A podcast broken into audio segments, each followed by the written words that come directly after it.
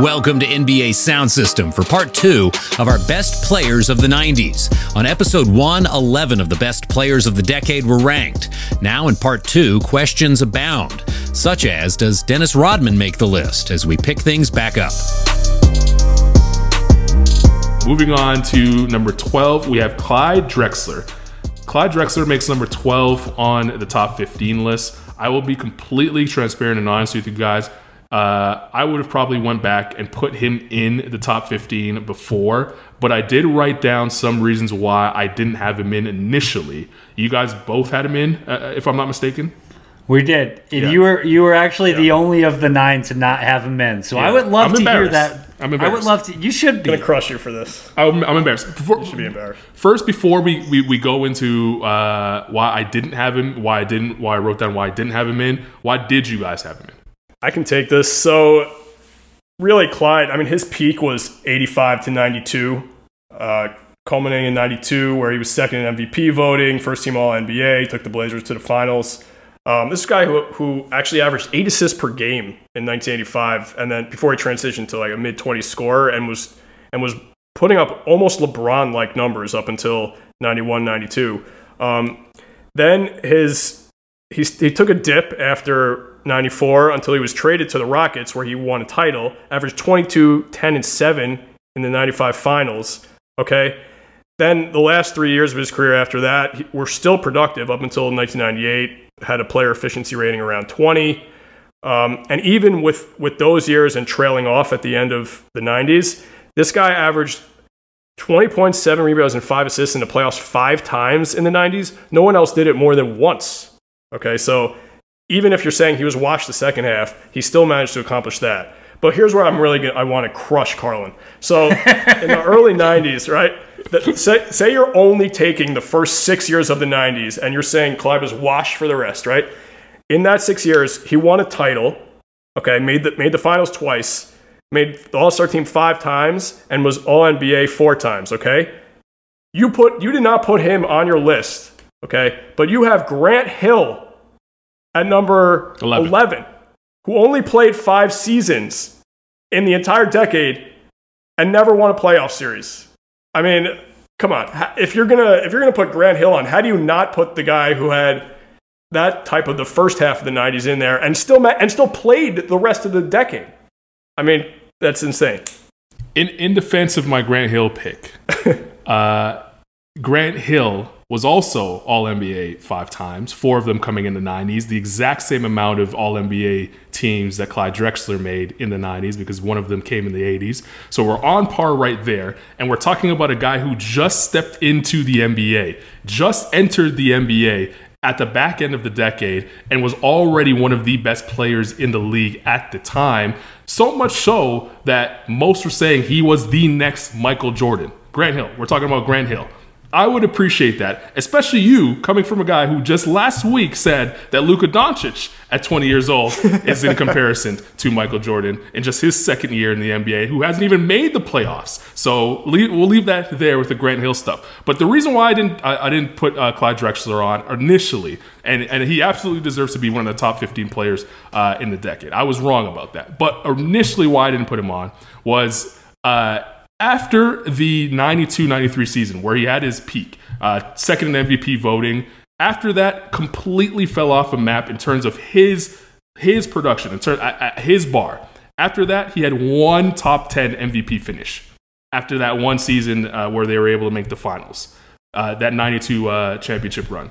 The 92 93 season, the Portland Trailblazers had the second best odds to win the NBA title plus 350, only behind the Chicago Bulls. They had the exact same team come back, and they signed Rod Strickland to come off the bench.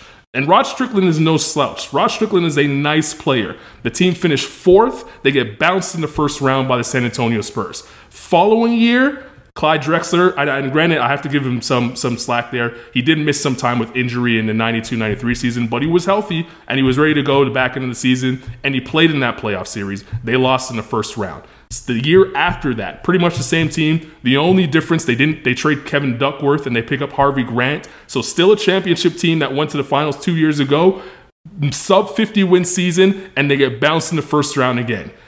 Clyde Drexler after that peak in 92. I don't know what Michael Jordan did to him, but he wasn't the same player. Gets demands a trade to the Houston Rockets because he couldn't handle being the man anymore. Couldn't handle being having his own team and having the scrutiny that he was under after failing to win an NBA championship and plays with the best center of the decade and wins a title. I can't give him that credit.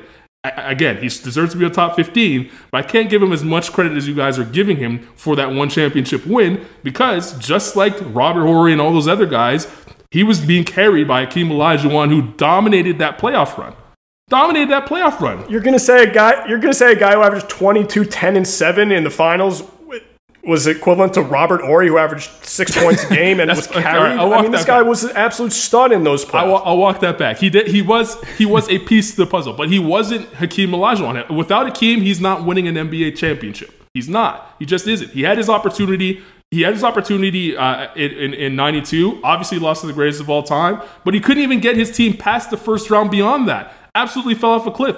And the voters at the time, people that were covering the league, didn't even mention him in the top 10 of MVP voting the rest of his career.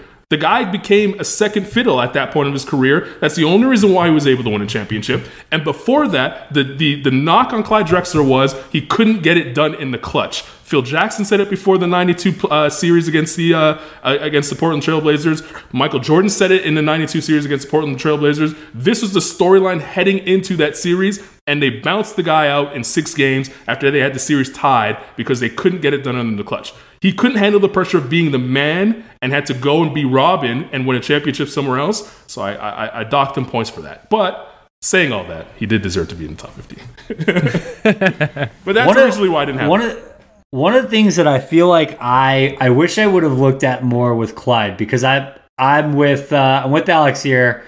I had him in there, but I think I would have put him higher.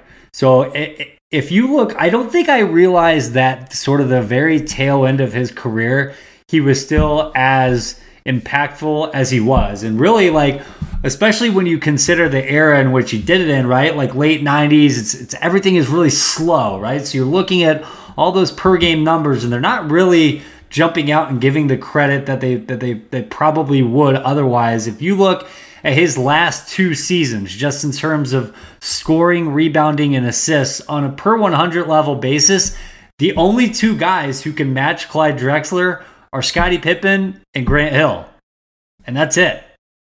Like so, like washed, washed uh, I'm, I'm doing air quotes, which you obviously can't see over a podcast. uh, washed Clyde Drexler on a per possession basis is scoring, rebounding, and handing out dimes on the same level as two guys that are basically top five MVP candidates in the middle of their prime.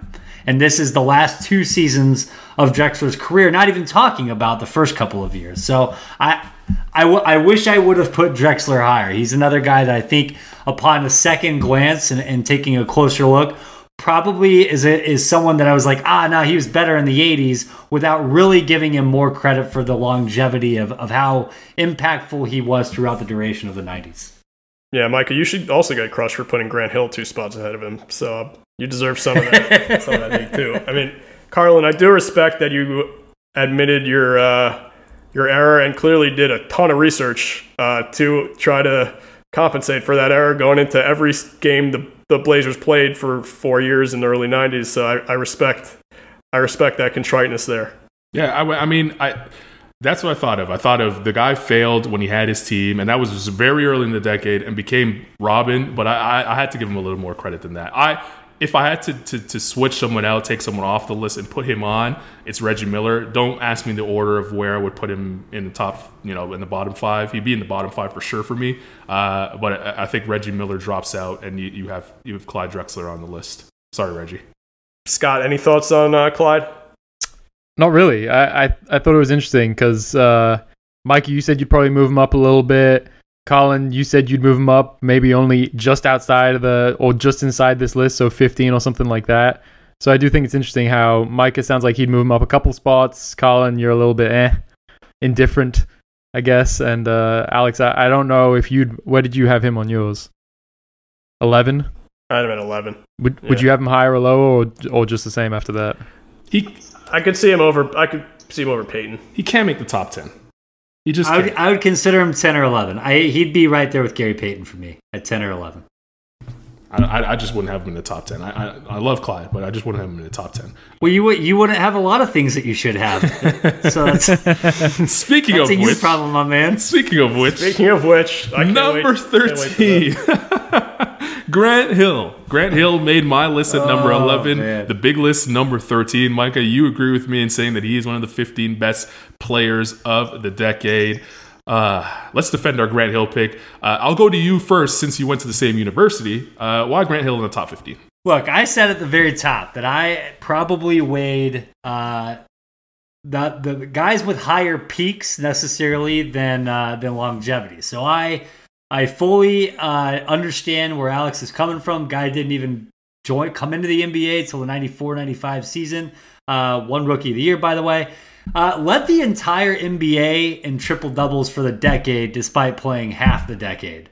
Right, like uh, he was a finished third in MVP voting in 96, 97 behind only Karl Malone and Michael Jordan.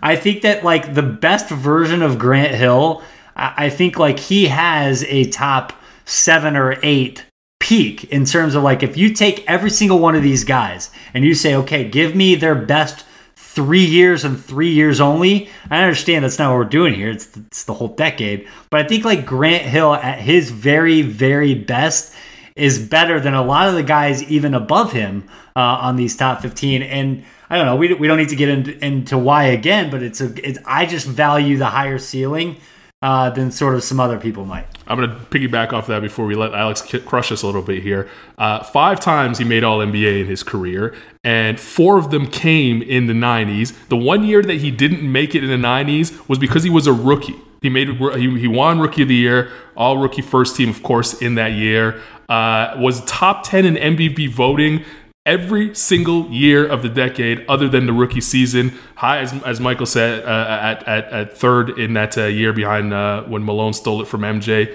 And then seventh in win share from the time he entered the league. Give this guy more credit than he than what he gets. And then also, when you don't even forget about the numbers for a second, the league decided they could have picked anybody. They could have picked anybody. The league decided that this guy was going to be the next Michael Jordan. He was shoved down our throats. He, had, he was on almost every single commercial, had his own shoe, five minutes of being in the league, was on every single. He was the Sprite spokesperson, the same way LeBron James is right now. He was so important to the 90, the back end of the 90s, that you can't discredit him. If he doesn't get hurt, we're talking about him in a different light completely. Yeah, I, I agree with all everything you're saying about how great he was. I mean, he was he was incredible. No, no, no. You're not going to sit here and years. agree. No, no. I'm not going to let you do this. You're not going to sit here and let us go first after disparaging us in the lead up to this and say, "Oh yeah, oh, oh yeah, I agree, I agree." No, come back at us. Come If back at gonna- us. I'm if you're trying to gonna- be nice. I'm tr- I'm trying to be nice no, here no, for no, a no. second. Take the gloves I off. just- I mean, I mean, all right, all right. Let's stop the popularity contest here. All right? Let's go. It's it's great that Grant Hill is a, is a big name and he did had a lot of shoe deals and he made some All Star teams and he's still famous now because you know even even Scott knows who he is because he played for 20 years and still and is one of the top announcers. But the guy only played five seasons, and it's not like those five those five seasons were individual successful seasons. They were statistically successful. His team made the playoffs only three out of those five seasons. They won 50 games once, and he never won a playoff series. I mean, I, I can see putting a guy in who only played five seasons if, like, it was Tim Duncan and he won two titles in his first four years or, or whatever. But if a guy doesn't win a single thing in five years, how are you putting him as one of the, the top 13 best players of the decade? I mean, put Isiah Thomas in, who was on the in the first half of the decade, won a title and made four All Star teams. There's just put Shawn Kemp in, who was good the entire decade and made a Finals, almost won Finals MVP. I mean, there's so many guys that should be ranked ahead of him. Plus, like you guys both, both put Clyde Drexler behind him. I mean, that's we already talked about that, but that's insane. We were wrong. But I don't know. I mean, I mean, Grant Hill is, was a great player at his peak, individually successful, but his teams never won anything, and he only played half the decade. I think it's crazy to put him in. Are we going to put Karl-Anthony Towns in as one of the best players of the Don't do that to 2010s? I mean, it's basically no, the same, don't do it's the same Grant. thing. No, it's not. No, it's not. This is if, if this was Shareef. Statistically- no, if this was Shareef Abdur-Rahim, you'd have some. You'd have an argument with about Karl-Anthony Towns. Don't don't you dare besmirch Grant Hill's glorious, beautiful name with Karl-Anthony. I can't make the playoffs. Towns. Don't do that. He made he made it he made it once. I mean, Grant Hill made it Don't do three that. times. All right. Incredible. I think there's some Duke uh, Four, bias there. there's no that's no. You, you got to give credit though. Four four All NBA finishes, and by the way, uh, none of them were th- were uh, 13. Like they were either second or first team. Yeah, because he's a legitimate he's a legitimate top ten guy for half the decade, which is a, a, So there's why not didn't a lot of guys that win can say anything? it. He was Well, young. look at look at the rest of those Pistons teams. Michael Jordan didn't win it. Couldn't Ye- wait. Okay, if this was the if this was the first four years of Michael Jordan's career, you'd be killing him too because he didn't make it out of the first round either. He got swept, right? I, th- I believe his first three times or two of his first three. He was no, he lost to the Bucks in four and got swept twice by the Celtics. You'd be looking back at yourself in 1988, hosting NBA Sound System, killing Michael Jordan for for the 80s. Yeah, I, I probably wouldn't have him as one of the best players of the 80s if he only played five seasons and didn't win a playoff series. I mean, Grant Hill couldn't beat the Hawks in a five game series. Like, you couldn't win one five game the series. Hawks were a good team. We're talking about Steve Smith, Kevin Mutombo. Scott just did a piece on him at NBA.com on, on Dennis Rodman and his rebounding against that same Atlanta Hawks team. Yeah, you know what Dennis? Scott, what do you you, know, gotta? you know what Dennis Rodman did to You that got to Atlanta get in Hawks here on Grant? Hill. You got to get here. You got to get here in Grant. You got to now save that for a minute because we're gonna get into Dennis Okay. Rodman. I got some. Drop us some knowledge on Grant Hill. Uh, the only thing I have to say is I think it's hilarious just how much the game has changed. So you were saying Grant Hill led that the 90s in triple doubles. He had 29 triple doubles in those seasons. Luka has 14 triple doubles alone this season. And I am by no means saying that Luka Doncic has right now had a better career than Grant Hill or anything or was better than that span, but it's just incredible how much the game has changed in really so little time. That's all I have to say on this topic. Grant Hill, Grant Hill was Luka Doncic though, like at the time, They're similar, right? Like, Yeah. From a, There from a statistical perspective. but perspective. like still. Luka win. Luka was a much better winner than Grant Hill was during that. How? How do we? How do we know that? Other than that, because Luka's second season, he's going to win 50 games. Grant Hill He's couldn't a sniff a played- playoff series win. He has not played in a playoff game all. yet. What are you talking about? At all. I, I'd uh, rather have Luka on my team than Grant Hill, though. I'm with Alex. Yes. Sure. Yeah, no, that's no you, surprise there, by the way, whatsoever. Uh, Dikembe Mutombo, 14. I had him higher on the list. Uh, what do you guys feel about Deke?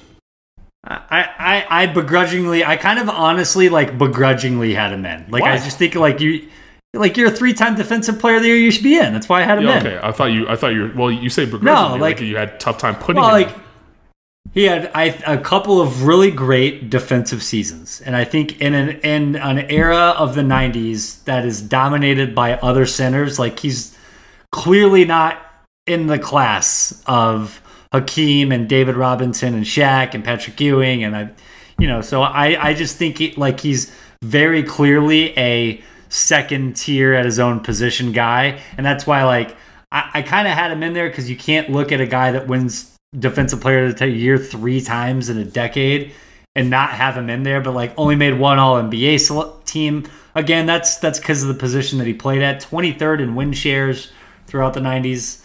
I I don't know. I I, I kind of I could go either way. Like you could throw you could throw five different names in here for, in the Mutombo spot, and I I wouldn't uh, begrudge anyone.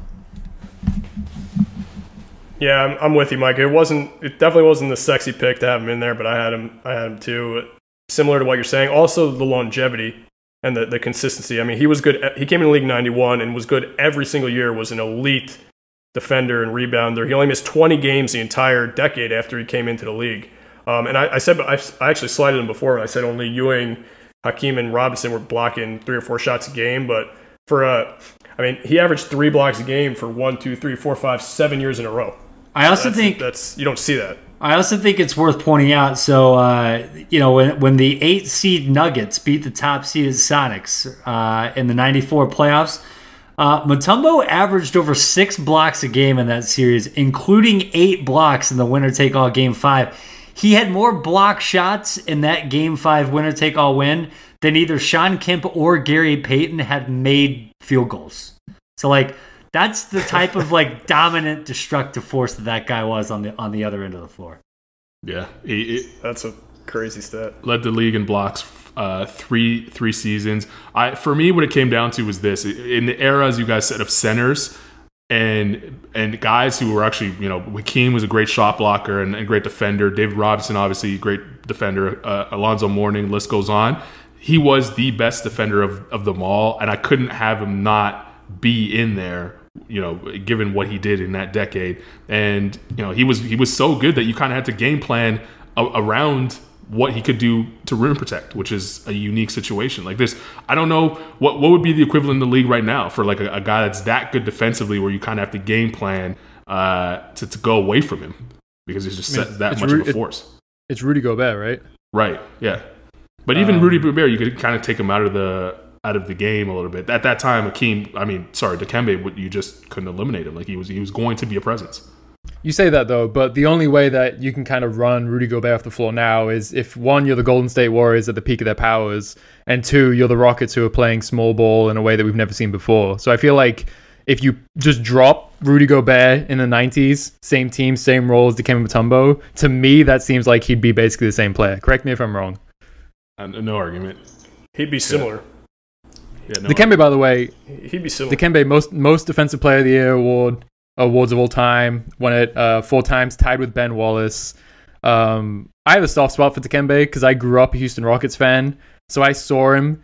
I he, he he was still playing when he was 42 years old, which is absolutely nuts. Um, although the lasting image of him, well, the last image of him on a basketball court was him uh, busting up his knee and having to be taken off the court, which was very sad. But uh, that guy played for a very, very, very long time. That, that just shows you how good he was defensively. Because like, if he's able to play at 42 for one specific skill, imagine when he was in his prime, just how dominant he was.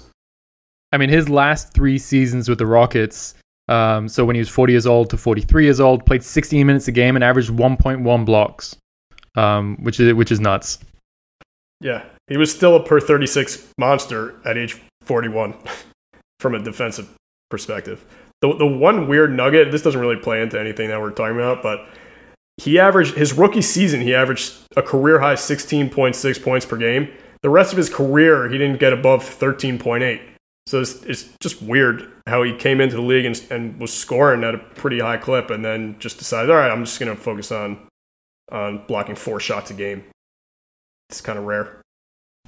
I'm glad. I'm glad that a defense first player that leaned into one elite skill finally got the top 15 credit he deserved, unlike someone else that we'll get to here in a minute. Yeah, number Good to see. Number number fifteen on the list is Alonzo Mourning. Uh, I actually had Alonzo in the top ten. I, I probably I probably overshot that a little bit. You got to defend that. You got to defend that, I- man. so at the, at the time, my thinking was a guy that was on. So he was on two different teams in the decade, but you're talking about a guy who was an All Defensive Player of the Year, uh, made All Defensive Team in the in the '90s, a blocks leader in the '90s. Uh, he, was on All NBA First Team. It, it wasn't until he actually got help that we got a chance to see how good Alonzo Mourning could be. Meaning when he was with Tim Hardaway in the Miami Heat and a good coach in Pat Ewing and Pat Riley rather, uh, that you saw the peak of Alonzo Mourning. Was he good with the Charlotte Hornets? Of course, but he wasn't who he was with with the uh, Miami Heat. And the Miami Heat teams, like they were, you know, consistently at the top of the Eastern Conference. Uh, if it wasn't for Michael, who they probably make a finals, uh, and and he, he's he's just a victim of Michael's circumstances, really. His time in Charlotte, he got beat by Michael. His time in Miami, he got beat by Michael. And to me, he was one of the better centers of the decade, doing on both ends of the floor. Like he, he was as good defensively as he was offensively.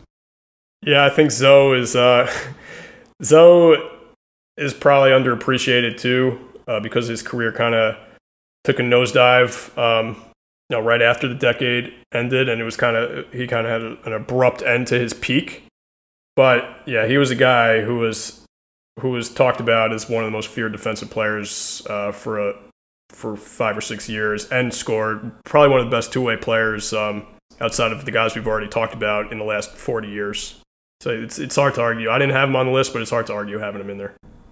I think it's a little. I think it's a little odd that Zoe's best season was that lockout shortened season of 98-99 and it also came in a year in which his Heat got upset in the first round in an 8-1 game by by the Knicks like I don't know like I, I think I think maybe if, if like you you play that season or that postseason over again and that kind of goes more chalk maybe there's a way that we look back on Zoe as the guy a little bit more favorably but that was a, that was a year that kind of really stuck out to me where it was like finally he comes through. He has his best year. Like he's in the MVP conversation. He's first team All NBA, and then boom, they get busted in the first round at eight one. Um, so I, I did not have Mourning uh, in my top fifteen. Yeah, I mean after after uh, his age 29 season in in 99 2000 uh, I know it's not that we're talking about. He got hurt the next year and only had one season after that where he was played over 25 minutes per game. Right. He, I he mean, did. In age, fairness, 20, age 29 kind of faded in out. fairness, he did get sick. He did have to retire pre, kind of prematurely with the uh, with the kidney the kidney issue. He, I think he had kidney disease, or um, and he had to leave. Uh, Yeah. you know, abruptly, and I don't think if that if that doesn't happen, I, I think we kind of look at him a little bit different. I know he does come back and ends up winning with Miami, but you know that's that a part of his legacy that he got a kind of a short uh, shorter season or shorter career rather than he probably would have had he been entirely healthy. And for what it's worth, that that MVP voting in 98 99 was really close. Like he almost won that over Karl Malone. Only had eight fewer first place votes. Uh, a really close second three way race with with Malone and Tim Duncan. So like I don't know if nine sports writers feel a little bit different in the spring of 1999. Do we think of Alonzo Mourning differently, uh, historically looking back? So Yeah. Yeah, and again, like I said, he falls victim to MJ. He's uh, he's been eliminated by him a few times in the playoffs. Um, so that's the list. That's the top fifteen, and there is no Dennis Rodman. There is no Dennis Rodman on the top 15 list, which you can find on NBA.com. I personally had him on the list. I don't think you could tell the 90s story without talking about D Rod. Um, Micah, you had him on your list, correct? yeah, I had him 12th. 12th on your list. Alex, did you have him Yeah. on yours? I did not. Where, where, let's start with you. Why did you not have Dennis Rodman on the list? I just think he was too one dimensional. I mean, I know he was incredible. Well, okay, two dimensional. He was incredible uh, uh, defender and, and and rebounder. And uh, yeah, I mean, I, I see the argument for it. I just I think he he rode like you know his his legacy got elevated significantly higher because he rode Jordan and Pippen to those three titles. I know he contributed, but I mean, he wouldn't have sniffed the title uh, unless he was the fourth, third or fourth best player on team. So I, I, I just think he he lucked into a good spot there, um, and and I yeah, I mean I see the argument for having him on there. I just didn't think he did enough. Really, He wouldn't. He wouldn't. He wouldn't have sniffed a title. The same guy that won a title in the '90s One with, the Detroit. Yeah, I was talking about. That's a stupid comment. All right, I, I walk that back. But towards towards the towards the second half of his career, he would he he wouldn't have sniffed the title. He was what he was a six man on the on the Pistons and contributed. But all right, go ahead, Michael. Why don't you why don't you say your case? no, I no, I'm just like a guy that's like a he was a two-time defensive player of the year before completely remaking himself. Like he's like two different guys in the 90s. Like he wasn't always this rebounding rebounding god that he all, of a sudden is lead, leading the league in rebounding seven straight years like like his one dimension was maybe better than anyone else's one dimension. Like he was more of a rebounding god than than John Stockton was an assist king or Michael Jordan was the scoring king. Like nobody could come close to rebounding like Dennis Rodman. He did it six seven. I think his defensive versatility. Phil Jackson's on the record as saying that Rodman's ability to guard bigs. Like I know that they had Luke Longley, but like. The, those Bulls teams had themselves a version of that death lineup in which Dennis Rodman is playing center. And I just think like he's a guy that I think if we would have had some of the stats that we have today, I think like his activity level would have been just through the roof outrageous. I don't think there's anybody remotely like him. And uh, I don't know. I what do you guys what do you guys think? I'll, I'll defer to defer to Scott first because he, he just actually wrote an article about Dennis Rodman and how important he is to the Chicago Bulls and what he meant to that championship team. Uh, so what do you have, Scott?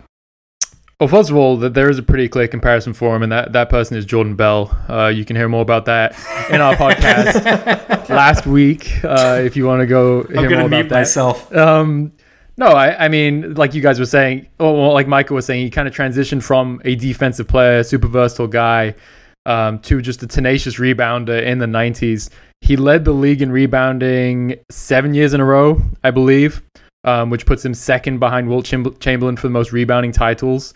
The, the numbers that he just put up in those seasons are outrageous. Like the first year that he led the league in rebounding, he averaged 18.7 rebounds per game.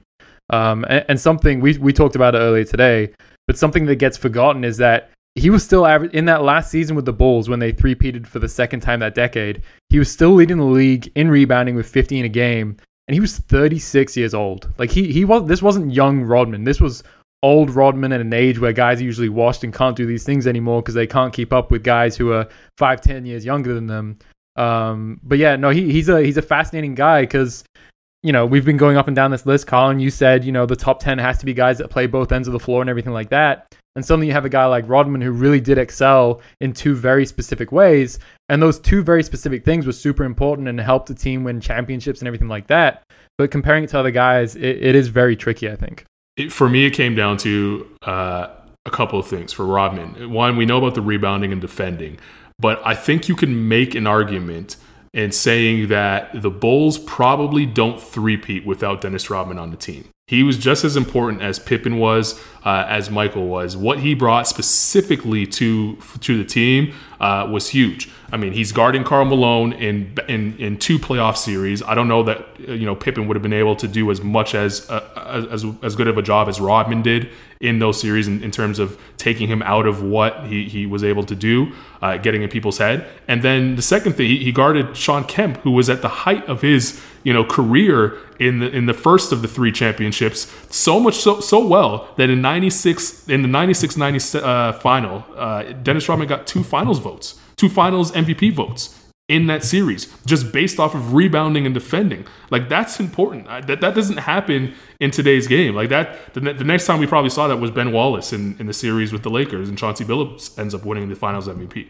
but that's how important uh, Dennis Rodman was to the Chicago Bulls championship run. And they're the team of the decade. And if he's that important to that team, I think he has to be one of the most, you know, the top 15 players of that of that era. And by the way, like people forget about his Spurs era because he just wasn't locked in and they didn't have the leadership to, to, to get him in, involved at that point in his life. And if you watch the documentary, you see how depressed he was and everything else that was going off on off the court. He was still he was still decent. Like he was still one of the best rebounders in the league, still a really good defender, and uh, he was still a part of the team that you know, went to the Western Conference Finals. Yeah, they got destroyed by the Houston Rockets, but he was on that team and and, and was still contributing. Uh, so, I mean, yes, he, he he had a lot of his accomplishments before the decade began, but he closed it off pretty strong. And you know, he, he was an important factor to what the Bulls were doing in the '90s. So, Carlin, he's still in your top 15, right? Because you said Yeah, he- he you probably bump. Cl- yeah, but you said you'd probably have Clyde in there if you redid this. So then, Reggie's are out. you, are you, you bumping Reggie? Okay, got it. Reggie's out. Yeah. Dennis Rodman to me, you have to you have to have Dennis Rodman if you're going to talk '90s basketball. Like he's like we're going to see on uh, the next two episodes of The Last Dance. Dennis Rodman's a part of that. He, he gets his own episode. He- if he was Toni Kukoc, maybe he's not in the top 15, but he's not. You know, he, he deserves his own. Uh, he deserves his top 15 rank. Yeah, I'm uh I'm gonna take the Carlin route and admit my uh admit my error. You uh you convinced me. Both you guys convinced me. I think um, he probably should be in there. I, I'd probably put him in over Mutombo or Shawn Kemp, uh, two guys that I, that I had. I'd probably put him at 15 over Mutombo, but I was wrong. You were right. I still can't believe you're going to hold strong on this de- the Schrempf stuff. Get him out of your top 15. Let's, let's just get into it now. We, have got, we're, we're, we're, we're going on what 98 minutes here. Get- let's get into what, depth what are you doing? Schrempf. You killing us for Grant Hill? I mean, I, I had so much Detlef Schrempf ammunition saved up, but we're 90 minutes in, and I, we've been arguing so much. I'm like, I got nothing left in the tank. But I, I'm gonna I'm gonna go. Plus, you humiliated me with the Rodman thing, but I'm still gonna I'm still gonna try to convince you on Detlef Schrempf, who um not we're done with the 15, right? We're talking Yeah, about snubs. snubs. Besides, uh, we we just went into Rodman. So Detlef Schrempf was probably the most underappreciated player um, in the last 30 years, I would say. You look at uh, just we talked about consistency. His he was maybe the most consistent guy of everyone we've talked about, besides probably Karl Malone. His production and just his impact on winning. All right, we're gonna play a little uh, play a little guessing game real quick. Okay, there were two players. There were two players in the '90s who had a thousand points, five thousand rebounds, and three thousand assists. Okay, which I know I cherry pick a lot of numbers, but those are pretty fundamental numbers. So you're What do trying to, are you trying to, two is guys? this the Thaddeus Young game? Or are you trying to say he's the Thaddeus Young of the 90s? A thousand points, five thousand rebounds, three hundred assists. I'm sorry, three thousand assists. That's that's pretty basic. Yeah. That's not that young. Okay, whatever. One of them's Pippen, and the other one's Detlef Schrempf. Okay, guess how many guys averaged 15 points, three rebound, five rebounds, and three assists each year of the 90s? Guess how many? Two. Okay, the answer is two. One of them was Charles Barkley, the other was Detlef Schrempf. Okay, guess how many guys had a season in the 90s where they averaged at least 19 points, nine rebounds, and six assists? We'll go two again. Three. There's three. One of them was Larry Bird. The other one was another one was Grant Hill, who I wish wasn't on that list. And then the third was uh, Detlef Schrempf. Okay, Schrempf was 10th overall in win shares for the decade. Okay, he he was traded to the Pacers in 1989 when they were 28 and 54. The next season he was 42 and 40, and he made the playoffs every year until the lockout season. Okay, and then we're talking about versatility. In in 1995-96, he took 181 sorry 94 95 he took 181 threes and made 93 okay for those who are not great at math that's 51.4% from three for the season the only guys guess how many guys in the history how many different guys have ta- taken over 150 threes and made 50% Is Matt Thomas one of them? He- he's going to join that list eventually. The answer eventually. is four. Four guys. The answer is four. The answer is four. The other guys are Steve Kerr, Tim Legler, and Jason Kapono. You know what else those other guys did in their career?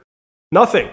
They were strictly three point shooters. That's all they did. They, they literally didn't do a single other thing on the court. And we're talking about a guy who averaged 19, 9, and 6 in the season and shot over 50% from three, you know, taking 180 shots. I mean, that's no one's doing that today. He would be Scott's favorite player today. He'd be a max player. He this was a 6'10 guy who was shooting 50% from three and dishing out six assists a game so far ahead of his time that he would be top 10 player in the NBA today.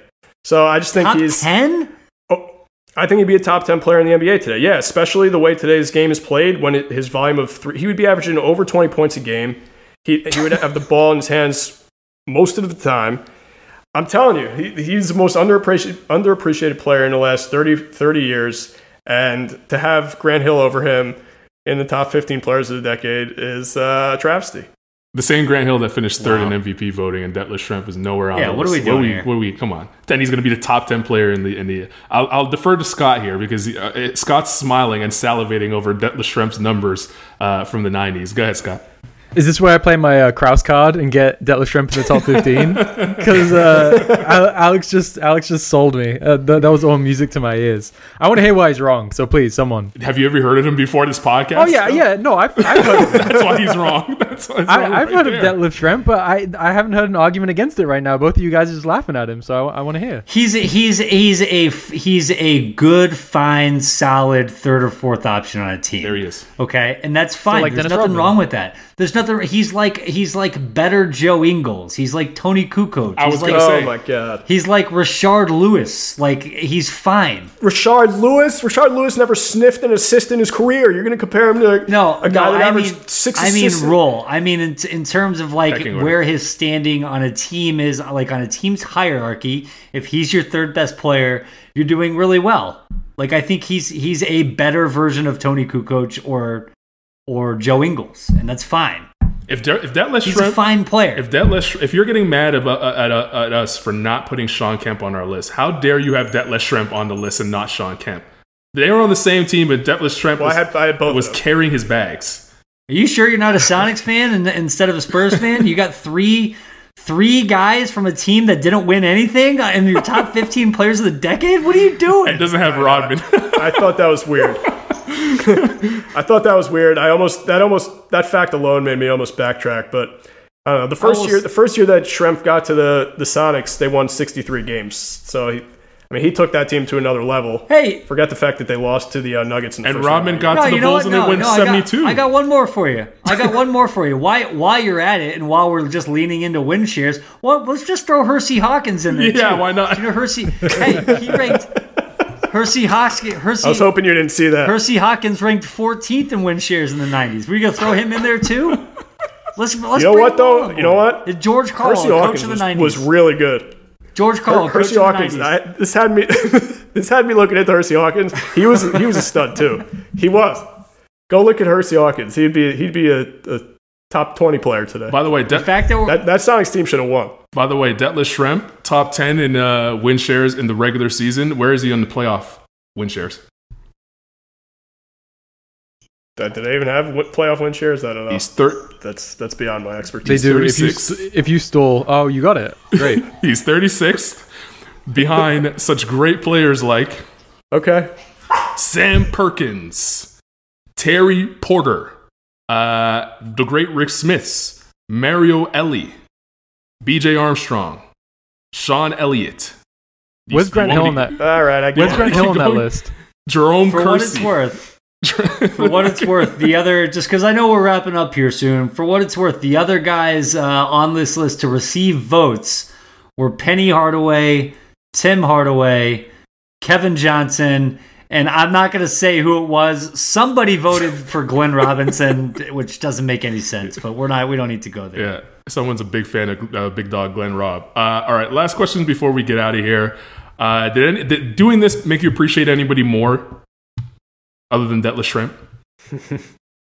Yeah, I mean, you know, you know who I'm going to say, but but honestly, we uh, we talked about it already. But I think uh, I think John Stockton. I, I just I can't really sing his praises enough. We don't need to go back into the stats, but but Stockton was as good as it gets. I put him up against any of the players on this list except for probably Jordan and Hakeem. I think Ewing and Drexler both already are, are all time. I mean, great players. They speak for themselves. I think I would have. I think I had Ewing a little bit lower in regard to those other great centers than maybe I probably should. Like I should have put him ahead of Shaq, and I think he's closer to David Robinson than he is, you know, down down closer to to where we had what Dikembe Mutombo. So. I, I think David Robinson for me. Um, I, I legit, legitimately thought about putting him uh, in at at two, uh, or, or yeah, it, it- just an argument with uh, with Hakeem. If you take away the rings and, and the way that Hakeem beat him up in that one series, he's right there. Um, David Robinson.